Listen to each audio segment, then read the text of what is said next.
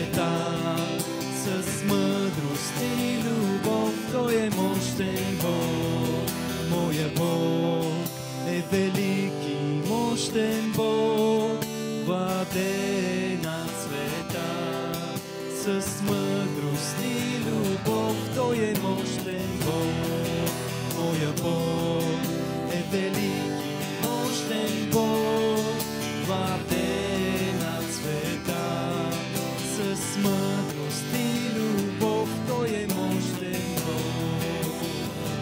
To je mož. To je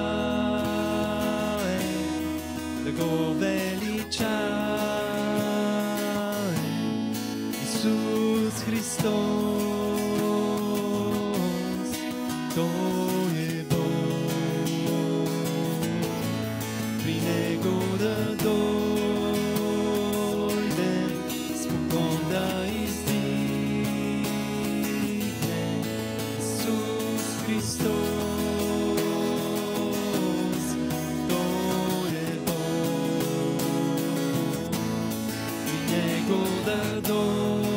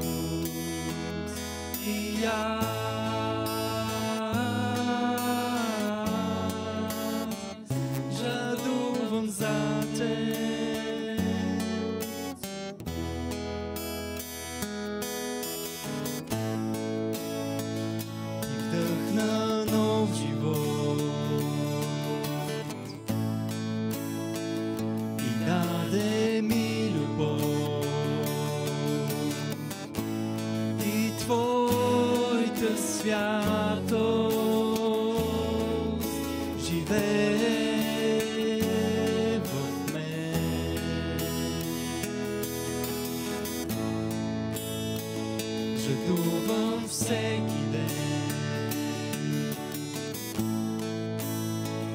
да бъдеш ти до мен.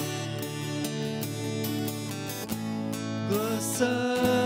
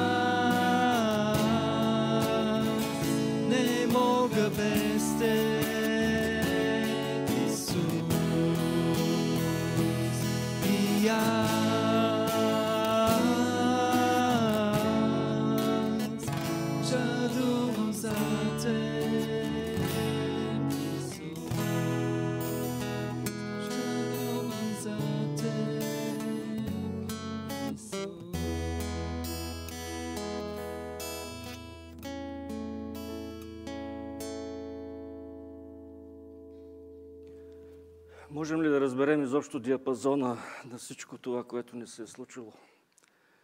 Този свят Бог, който ни обича до такава степен. Благодаря, можем да вземем своите места и да видим каква е тази любов. Каква е тази любов, която строи от Божието сърце и преминава през нашето, за да ни помага и ние да обичаме така, както Той ни е възлюбил.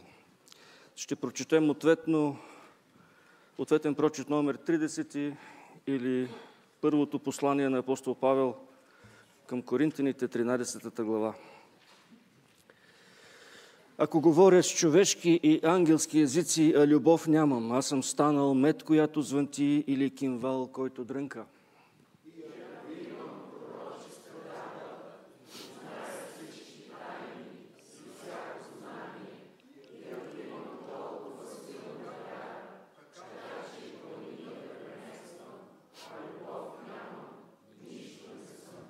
И ако раздам всичкия си имот за прехрана на бедните, и ако предам тялото си на изгаряне, а любов нямам, никак не ме ползва.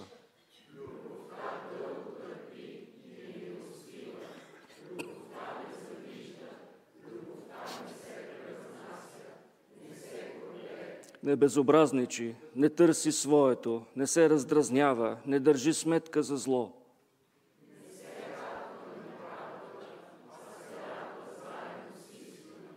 Всичко премълчава, на всичко хваща вяра, на всичко се надява, всичко търпи.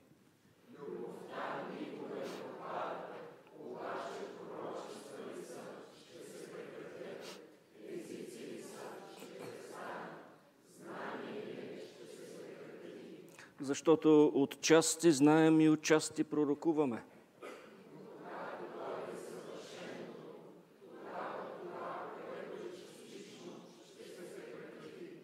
Когато бях дете, като дете говорех, като дете мислех, като дете преценявах. Но когато станах мъж, оставих детинското.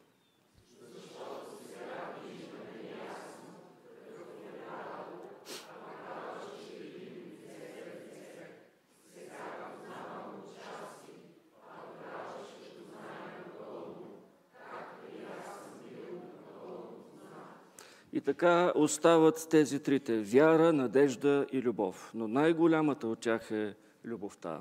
Амин. И ние сме изпитали тази любов и затова продължаваме да хвалим нашия Господ за нея.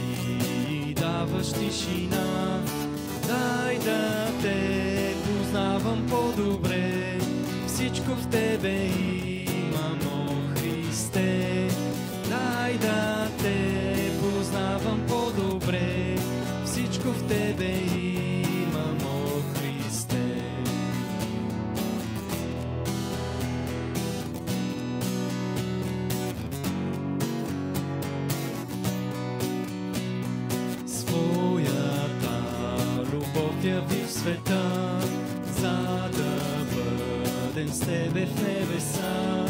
Радост лика в моето сърце, всичко в Тебе имам, о Христе. Радост лика в моето сърце, всичко в Тебе имам,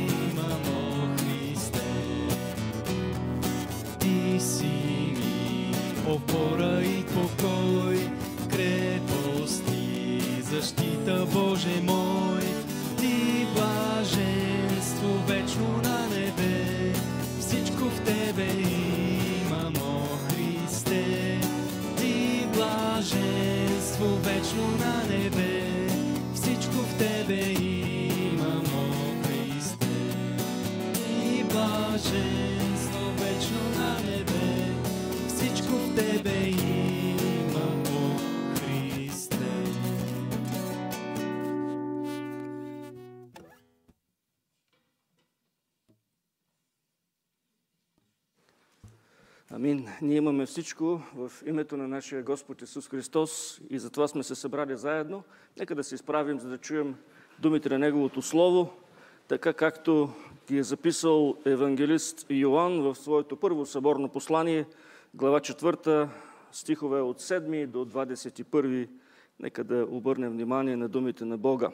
Възлюбени, да се любим един друг, защото любовта е от Бога и всеки, който люби, е роден от Бога и познава Бога.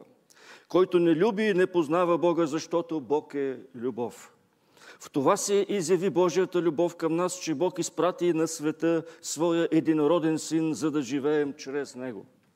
В това се състои любовта. Не, че ние възлюбихме Бога, а че Той възлюби нас и прати сина си като умилостивение за нашите грехове. Възлюбени, понеже Бог така ни възлюби, Той ние сме длъжни да се любим един други го. Никой никога не е видял Бога, но ако се любим един други го, Бог обитава в нас и Неговата любов е съвършена в нас. По това познаваме, че стоим в Него и Той в нас, защото ни е дал от духа си. И ние видяхме и свидетелстваме, че Отец прати Сина за Спасител на света. Който изповяда, че Исус е Божият Син, Бог обитава в Него и Той в Бога. И ние сме познали и сме повярвали любовта, която Бог има към нас. Бог е любов. И който стои в любовта, стои в Бога и Бог в Него. В това се усъвършенства любовта в нас, че имаме дразновение в съдния ден. Защото както е Той, така сме и ние в този свят. В любовта няма страх. А съвършенната любов изгонва страха, защото в страха има наказание, но който се страхува, не е станал съвършен в любовта. Ние любим, защото първо Той възлюби нас. Ако каже някой любя Бога, мрази брат си, той е лъжец. Защото който не люби брат си, когато е видял, не може да люби Бога, когато не е видял. И тази заповед имаме от Него. Който люби Бога, да люби брат си. Амин. Нека Бог да благослови тези думи от своето вечно слово. Сега ще се молим. Радваме се, че семейство Славови са отново сред нас. Добре дошли пак. Хубаво е да, да сме заедно. Има и други гости сред нас. Добре дошли и на вас. Ще се молим. Баща Небесен, благодарим Ти за Твоето чудно слово. Молим Те, Господи, да, да го разгръщаш за нашите души и за нашите сърца. Да ни помагаш, Господи, да го прилагаме в живота си, да го разбираме, да го обичаме, да го търсим, да го ценим, защото То е откровението, което имаме за Тебе. То е Твоето писмо към нас. Молим Те, Господи, да простиш греховете ни. Молим Те да ни очистиш от всяка неправда и чрез кръвта на Господ Исус Христос да ни гледаш, да гледаш на нас чрез през Неговата праведност. Молим Те да благословиш всеки един от нас, домовете, които представляваме. Молим Те, Господи, да ни помогнеш да свидетелстваме там, където най-добре ни познават и там, където грешките ни най-ясно се виждат. Молим Те да имаме дразно, дразновение и дързост да говорим за Теб дори там. Давай сили на онези, които Те познават, да се обърнат към Тебе и да Те видят, и да Те познаят, и да се покаят. Благослови църквата на това място. Помогни ни, Господи, да живеем за Тебе като общност на вярата, като семейство, да можем, Господи, да свидетелстваме тук, където си ни поставил сърцето на този голям град. Благослови всеки един от нас в неговия собствен живот и в неговото собствено свидетелство. Давай ни, Господи, от Твоята благодат да не се страхуваме да говорим за Тебе, да не се притесняваме да говорим за Тебе, да купнеем да живеем за Тебе. Молим Те, Господи, да благословиш градът ни, народа ни, страната ни. Моля Те, Господи, да се проповядва Твоето Слово из България, за да могат хора да се обръщат и да, да вярват в Теб, да прекланят сърцата си пред Теб, да търсят Теб. Благослови онези, които си поставил да ни управляват. Всяка власт е от Тебе, няма власт, която да не е дошла от Теб.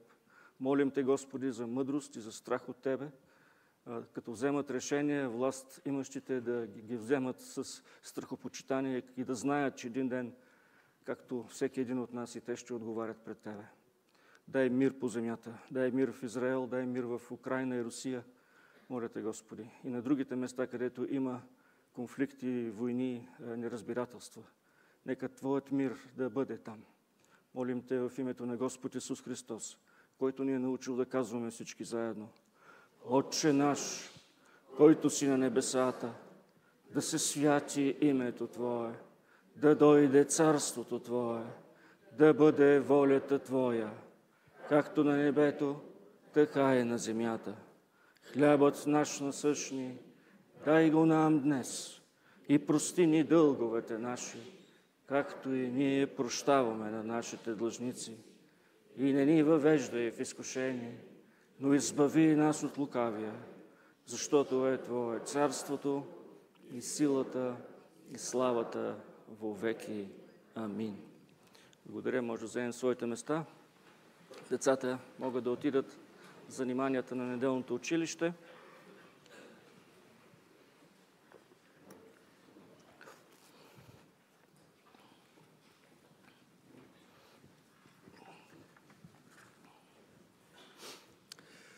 В едно възвание преди много време се е казвало следното. Чуйте, всички бунтовници, възстанници, дисиденти, протестиращи срещу краля.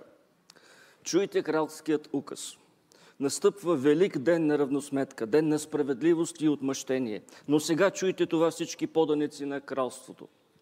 Амнистията е, се обявява с настоящото известие по милост на вашия владетел. Цената е платена – Всички дългове могат да бъдат опростени, всички бунтове да са освободени от отговорност. Всяко безчестие е простено. Никой не е изключен от това предложение. Свалете оръжията на бунта, коленичете в покорство, приемете кралската амнистия като дар на неговата любов. Закълнете се във вярност на своя владетел и се превърнете в свободен и щастлив поданик на своя крал. С подобни думи крал Джордж I през 1717 година обявява амнистия на всички пирати, ако се предадат и служат вече само на короната. И това се нарича добра вест. Това се нарича радостна вест, благовестие, Евангелие. С колко много новини ни залива днешния свят. С толкова много, че не можем да отсеем важните. С толкова много, че не знаем коя от тях е истинска.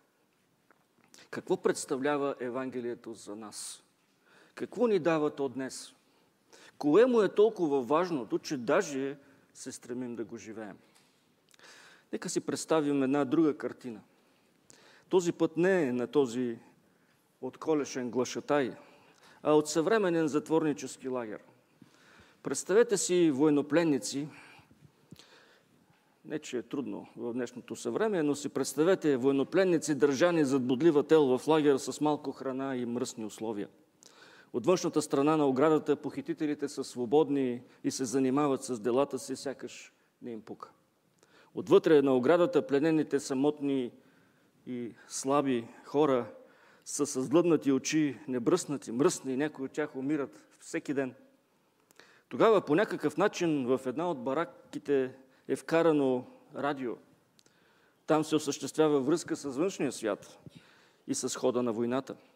Един ден похитителите от външната страна на оградата виждат нещо много странно. Вътре, в оградата, слабите, мръсни и небръснати войници се усмихват и смеят.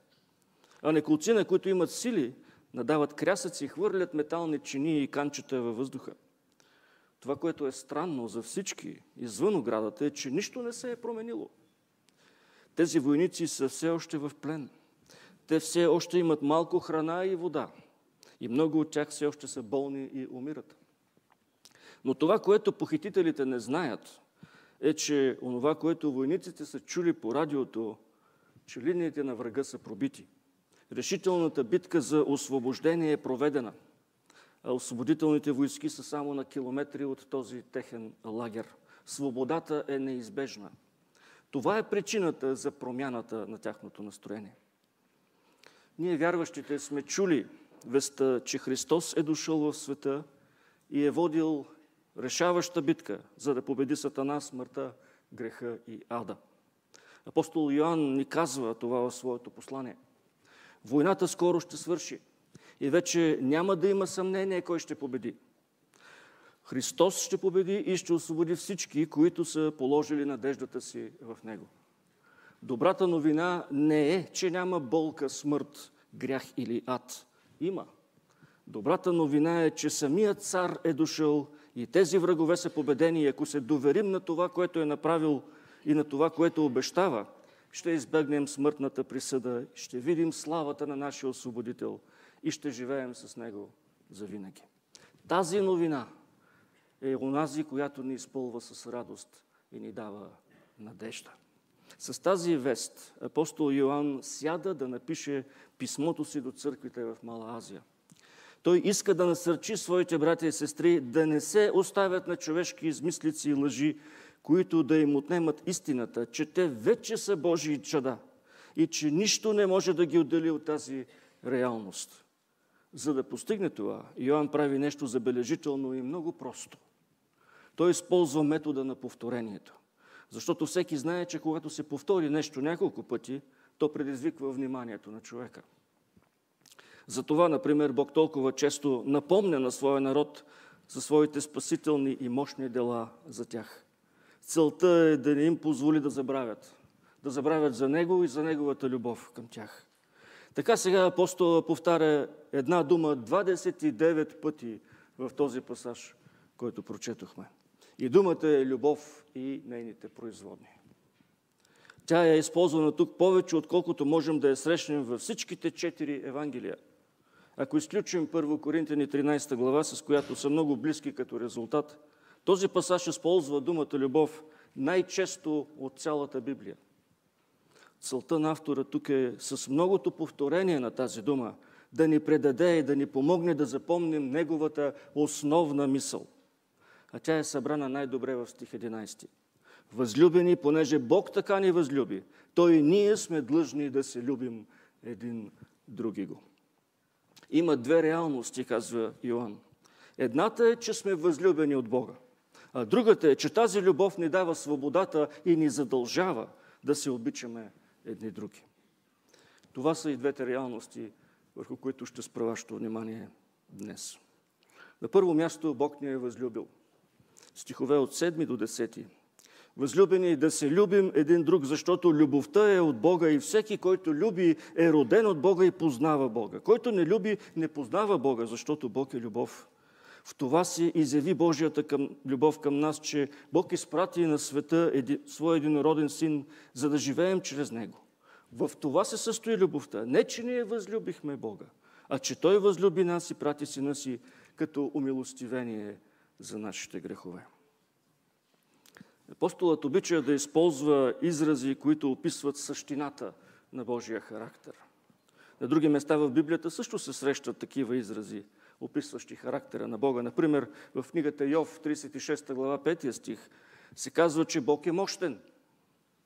В Псалом 111, 116, извинявайте, също 5 стих, псалмопевец е записал, че Бог е състрадателен. Йоанн също рисува Бога, когато познава в Евангелието в своето Евангелие, 4 глава, 24 стих, когато се среща с Самарянката, при кладенеца са записани думите на Господ Исус, че Бог е дух. В първа глава, 5 стих на това съборно послание се казва, че Бог е светлина.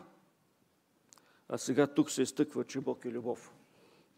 А какво значи, че Бог в дълбините на своята личност е любов? Той в дълбините на себе си е светлина – това означава, че е напълно свят. Това означава, че в своята същност той е любов. По същността си той е дух. В него няма никаква тъмнина. А какво значи Бог да е любов вътре в самия себе си? Какво си представяте, когато ви се каже, че Бог е любов, или пък се говори за Божията любов по принцип? Аз мисля, че днешното разбиране на понятието любов се различава твърде много от времето, по което е написано това писмо. Днешният свят разбира любовта много странно. За него това са необвързани взаимоотношения, които носят ползи само на мен. Дават само на мен хубави моменти. Помагат само на мен да изживявам нещата по-добре. Да чувствам любовта вътре в сърцето си, да я изпитвам всеки ден, миг и час. По тази причина много от съвременните връзки между мъже и жени между младежи и девойки не са трайни. Защото когато грешният човек сбърка някъде и не може да даде исканите очаквани чувства, то връзката се разпада, защото, видите ли, любовта вече се е изчерпала. А тя се е изчерпала, защото разбирането за любов е твърде, твърде плитко. Лошото е, че такова разбиране за любов се вмъква и в съвременната църква. Ние обичаме децата си и затова не ги наказваме при възпитанието им, Оставяме ги сами да решават, за да не ги нараним или да не влияем на чувствата им. Стига те да са спокойни и щастливи, можем да им позволим всичко, от дистанционното на телевизора до мобилния телефон. Лошото е, че така мислим и за Бога и за Неговата любов. Той е любов, значи, че е съгласен с всичко, което правим, с нашия начин на живот. Ако, ако все пак стъпим на криво, той е любов, значи е готов винаги да ни прости. Той не би наранил нашите чувства, защото е любов. Той не би позволил да страдаме, защото е любов. Не би допуснал последствията от греха в живота ни, защото е любов. А като пристъпваме към Него, искаме чувствата ни да са наред. Да не се чувстваме изобличени от Словото Му. Да не ни казват греховете ни. Всичко, за което се говори да бъде за насърчение, благодат, милост. Не, че не трябва да е така. Но това далеч не описва любовта в характера на нашия Господ. Тя е описана от апостол Йоанн в 3 глава, в 3 глава 16 стих от, от това съборно послание.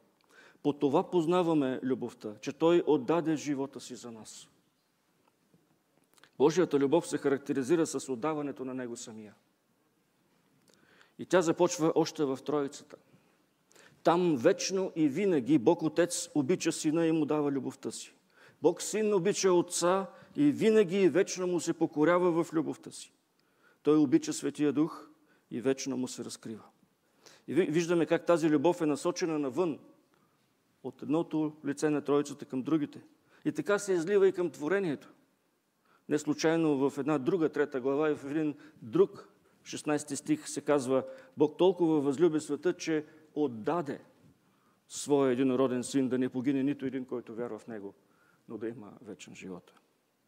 И тук Йоанн казва, че по това се вижда, по това се познава Христовата любов. По две основни събития. По Неговото детствено зачатие и раждане и по Неговата кръстна смърт и възкресение. Това са двата стълба – раждането и Голгота, които наяве показват Божията любов, такава каквато трябва да я разбираме. В 9 и 10 стих от нашата днесна четвърта глава се казва – в това се изяви Божията любов. Показа се Божията любов към нас, че Бог изпрати на света своя единороден син. Ето го въплъщението и раждането, за да живеем чрез Него. В това се състои любовта. Не, че ние възлюбихме Бога, а че Той възлюби нас и прати сина си за умилостивение на греховете ни. Ето е Голготската смърт и възкресението. Каква любов бе нужна в онзи ден, че моят цар умря за мен? Аз простен съм. Така пеем, нали? Каква любов наистина? Тя няма нищо общо с онази имитация на любов, която ни заобикаля всеки ден. Нашите взаимоотношения с Бога не се основават на нашата представа за това, кой е Той. Те не са свързани с това как се чувстваме във връзка с Него и когато не ни харесва да го зарежем и да си намерим друг Бог. Не. Нашите взаимоотношения с Бога се дължат на Неговата любов към нас. Не ние сме възлюбили Бога, а Той ни е възлюбил пръв. Той и само Той е големият инициатор на нашето спасение. Неговата, истинската любов не се състои в това да изрецитираме древните изповеди на вярата, като слушай, Израилю, Господ е нашия Бог, Господ е един, да възлюбиш Господа своя Бог с цялото си сърце, с цялата си душа и с всичката си сила. Тя се състои в това Той да изпрати своя възлюбен син, да бъде оставен от Него на Голготския кръст, за да плати цената за Твоята и моята свобода от греха и смъртта. Именно чрез тази умилостивителна жертвена любов, ни казва Йоан, Божият справедлив гняв е задоволен. И всеки, който вярва, получава вечен живот, за да живеем чрез Него, както пише той в 9 стих. Какво би станало, ако сте в рая и имате всичко, за което сте мечтали, имате до себе си всички роднини, приятели, за които сте се молили в ден и нощ, имате вашите деца, внуци, правнуци до вас в рая, вече познавате Словото от кора до кора, имате отговорите на всички трудни въпроси, на които сте нямали отговор тук на земята. Нямате никакви болки, у вас няма страх, всяка сълза е избърсана от лицето ви – нямате възможност да грешите, има само едно нещо, което липсва. И това е Христос посред вас. Ще бъдете ли щастливи? Ще бъдете ли блажени? Как ще се чувствате тогава така? С всичко останало, но без Христос. Ако я няма тази умилостивителна жертва на Господ Исус, ако я няма Голгота – ако живота и смъртта на Христос не са истински, то тогава го няма и благовестието. То тогава нищо не се е случило. То тогава ние сме още в греховете си. Ако я няма Божията любов в Христос, нищо от това, което правим тук днес и сега, няма смисъл. Тази любов цели само едно – да ни донесе свобода от греха и да ни помири отново с нашия Създател и Спасител. Не случайно Господ Исус казва в Евангелието, според Йоан 8 глава 36 стих. И така, ако Синът ви освободи, ще бъдете наистина свободни.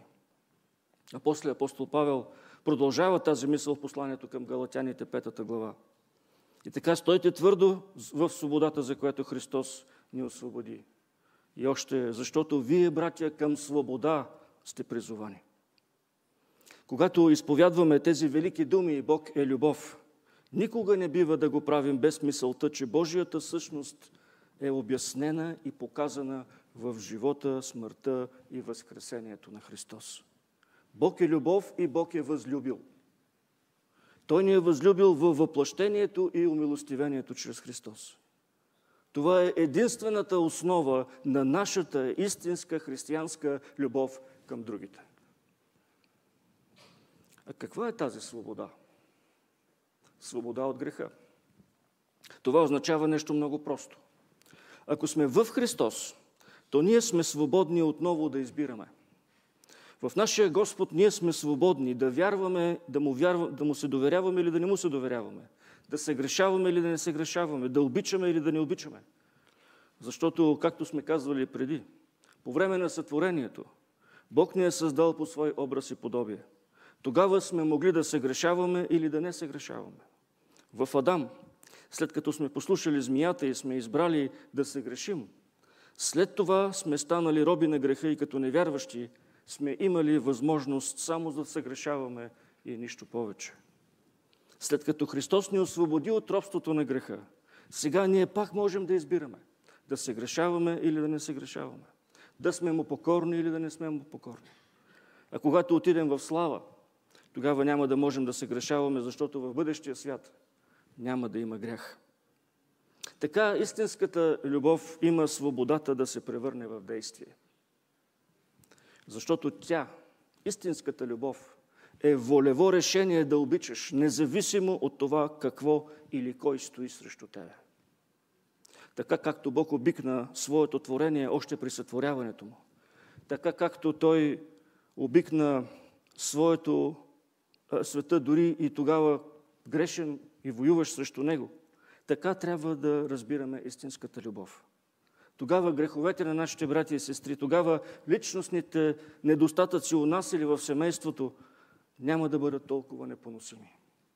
Защото ще знаем, че те могат да бъдат преодолени чрез истинската любов, която се е посветила да обича въпреки всичко.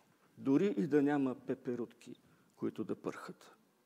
Ще знаем още, че не сме сами. А в практикуването на тази истинска любов с нас е Светия Дух, който ни помага да се справяме и с себе си, и по този начин да обичаме братята. Именно за това. На второ място Йоанн казва, че ние следва да се обичаме един другиго.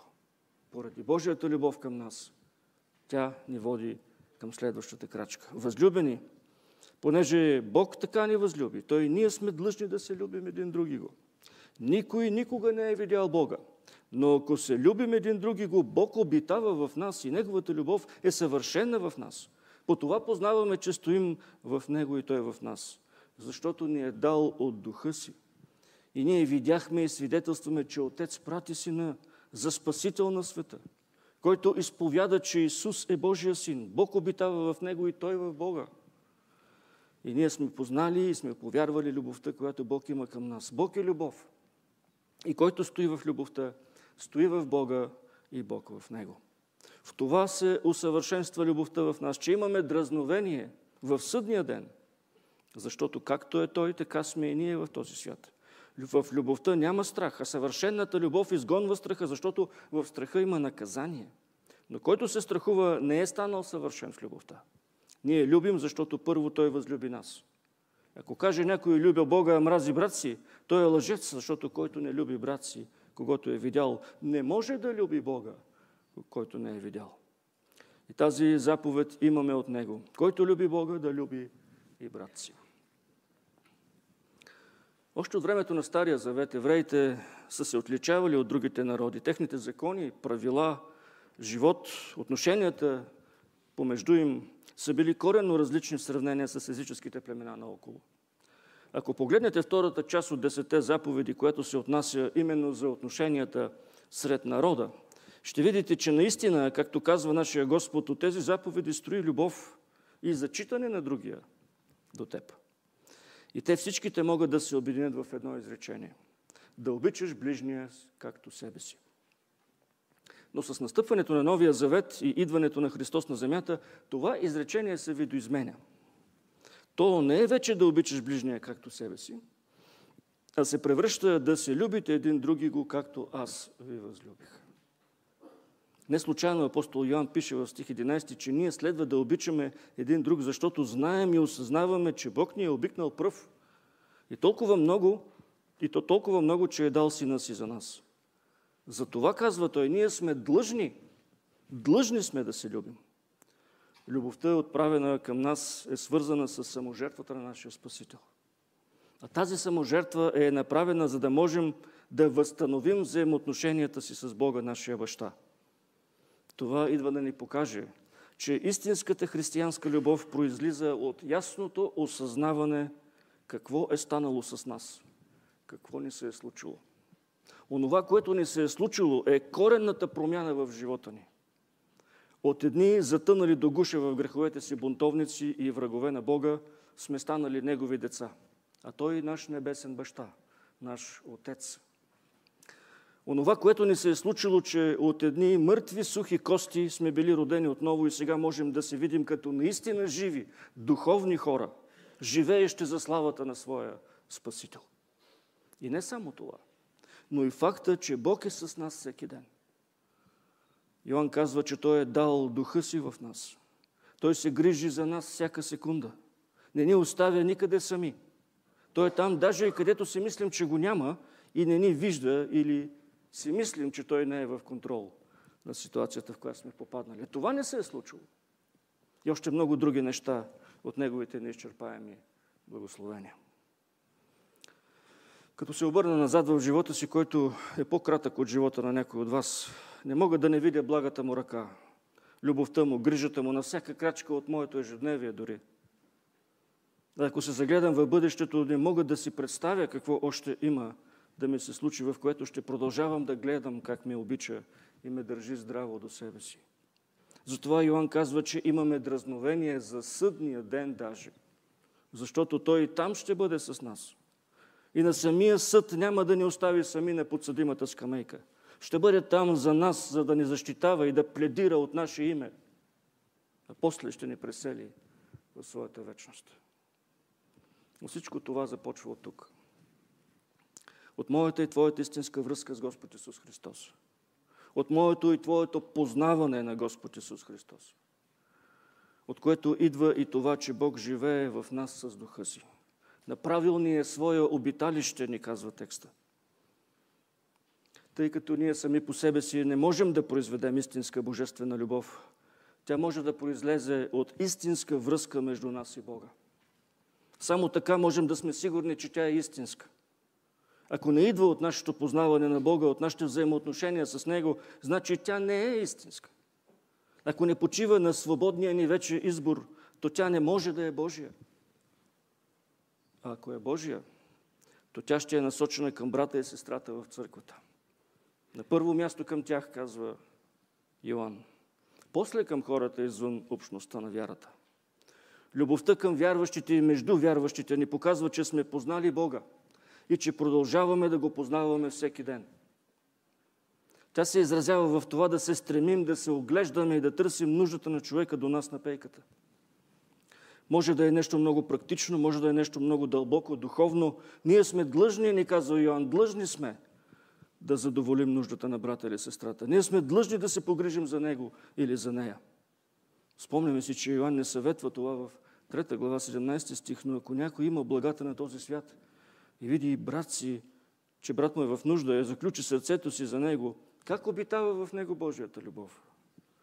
Това потвърждава и Яков, брата Господен, в своето съборно послание. Каква полза, казва той, братя мои, ако някой казва, че има вяра, а няма дела? Може ли вярата му да го спаси? Ако някой брат или някоя сестра са голи и останали без ежедневна храна и някой от вас им каже, идете си с мир, стоплете се и се нахранете, не им дадете потребното за тялото, каква полза? Така и вярата, ако няма дела, сама по себе си е мъртва. И тук не става дума само за материалните блага, които е хубаво да споделяме помежду си. Тук става дума за отношенията, с което ги споделяме. Тук става дума за любовта, с която трябва да се отнасяме помежду си. Тук става дума за любовта, граничеща с Божията, така както Той ни е възлюбил. Забележете, че в нашия случай Бог е инициаторът, който идва до нас и ни спасява. Не, ние сме отишли първо при Него. Той е дошъл пръв при нас. От това следва, че ние също трябва да сме първите, които виждат нуждата на другия в църква. И да сме инициативните да я посрещаме. Както Бог е дейният във връзка с нашето спасение и вечен живот. Също така е важно да знаем, че следва да се погрижим по най-добрия възможен начин за другия. И емоционално, и ако има някоя материална нужда. Не просто да го погалим по главата и да го оставим там, където е, а да сме готови да дадем най-доброто от себе си за него. Така както Бог даде най-свидното за нас, неговите врагове. Любовта, проявявана между християните, е най-добрият начин светът да признае реалността на нашата вяра. И все пак такава любов е нещо повече от свидетелство за невярващите. Тя е уверение за нас, вярващите. Уверение, което се простира чак до съдния ден. Затова Йоанн пише, в това се усъвършенства любовта в нас, че имаме дразновение в съдния ден. Защото както е той, така и, сме, така и ние сме в, в този свят. Любовта няма страха. Съвършенната любов изгонва страха, защото в страха има наказание. Но който се страхува, не е станал съвършен с любовта. И тук той не говори за страх от високото или за страх от мечка в гората. Той има предвид най-големия страх на човека. Какво ще стане с него след като умре? Любовта, казва той, която произлиза от Бога, изгонва този страх. Тя доказва, че ние няма да бъдем пратени в ада. Мислете си го по този начин. Ако обичам жена си, няма да се страхувам от затвор за убийство. Няма да я убия, ако не я мразя, а я обичам, нали? По същия начин, ако обичаме другите християни, страхът от божественото наказание е предотвратен. Няма страх, когато обичаме. Трябва да се страхуват само тези, които мразят. Съвършенната любов, Божията любов към нас, изразена в нашата любов към другите, прогонва страха от съда. Казано просто и обобщено, християнската любов ни дава дразновение. Ако обичаме братята си, ние знаем кои сме и как стоим пред Бога. Йоанн ни казва в заключение, че Божията любов към нас и в нас влияе на всичките ни духовни сетива. Тя оказва влияние на нашия ум, ние знаем кой е Бог и какво е направил за нас. Тя влияе на нашата душа, като ни прави съчувствителни и обичащи другия до нас. Тя влияе на делата на ръцете ни, като ни прави да не сме безучастни към техните молби и нужди. Остава само с Божията воля и благодат да я практикуваме в живота си. Нека Бог да ни благослови за това. Амин. Господи, ние Ти благодарим за Твоята воля, за Твоята любов, за Твоята милост, да протегнеш ръката си към нас и да ни възлюбиш. Благодарим Ти, че тази любов, която отдава, отдаде себе си, отдаде Теб самия към нас, ни дава не само свободата да обичаме, но ни помага, Господи, да, да видим и длъжността си да обичаме. Помогни ни в това да се справим за Твоя слава. Амин.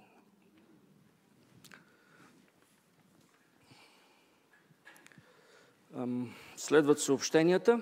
Нашите редовни богослужения са всяка неделя от 10 часа на това място и всяка сряда е от 18 часа е нашият молитвен час. Следващата неделя пастир Благовест Николов ще говори върху Исаия първа глава. Призив към един болен народ. Едно, едно съобщение от, от книжарницата. В книжарницата има избор от различни календари. Пресен морков венкейк и нови заглавия. Може да посетите книжарницата след богослужението. Искам едно изварено съобщение също да ви направя. Сигурно сте видели тези, тези листове при вас, тази анкета. Ние планираме да отпразнуваме Денят на християнското семейство в, в неделя, 26 ноември. В бюлетина е записано, че самото отбелязване ще започне от 14 часа, но ние ще се съберем в 13, в един след обяд за да споделим а, онова, което сме си донесли, което ще направим, тези от нас, които биха искали да участват. А, така че попълнете тази анкета и я предайте на сестра Маргарита Алексиева, която, както ви казах, много обичам и няма да направя нещо друго с нея. Предайте, предайте попълнена анкетата на нея или до сряда тази седмица ще бъде направено и събитие в, в Фейсбук. Моля да отбележите, че тези от вас, които биха искали да дойдат, ще трябва да, да приготвят нещо за хапване, не само да, да дойдат така. Защото храната ще бъде от нас самите. Правим тази анкета, за да разберем колко души ще дойдат на това събиране, за да можем да наемем подходяща зала за това. Така че ви моля да бъдете дисциплинирани така. Ако не съм забравил нещо друго, ще завършим нашето богослужение с песен 323 Повече, о Христе, любов към Теб, по време на което ще мине и дискусът за Божието дело на това място. Повече, о Христе, любов към Теб, на моята душа небесен хлеб.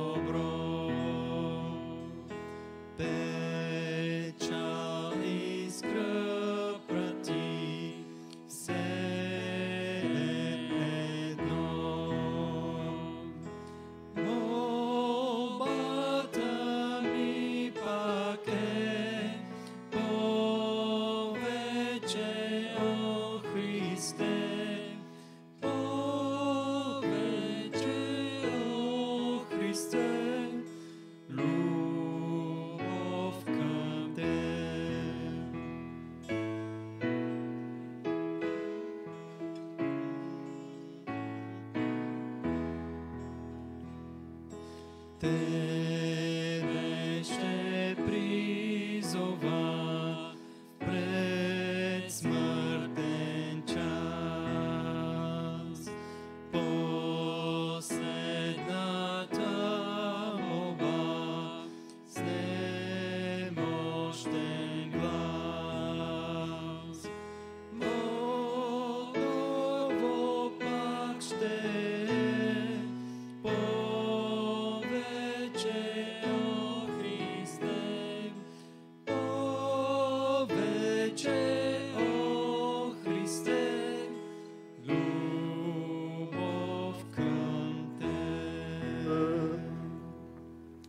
И тази заповед имаме от Него.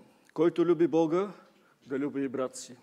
И сега нека благодата на нашия Господ Исус Христос, любовта на Бог Отец, общението, ръководството и присъствието на Святия Дух, един Бог в три лица, да бъде и да пребъде с всички нас, с домовете ни, с чадата ни, с църквата на това място и с Христовата църква по целия свят, сега и през цялата вечност. Амин.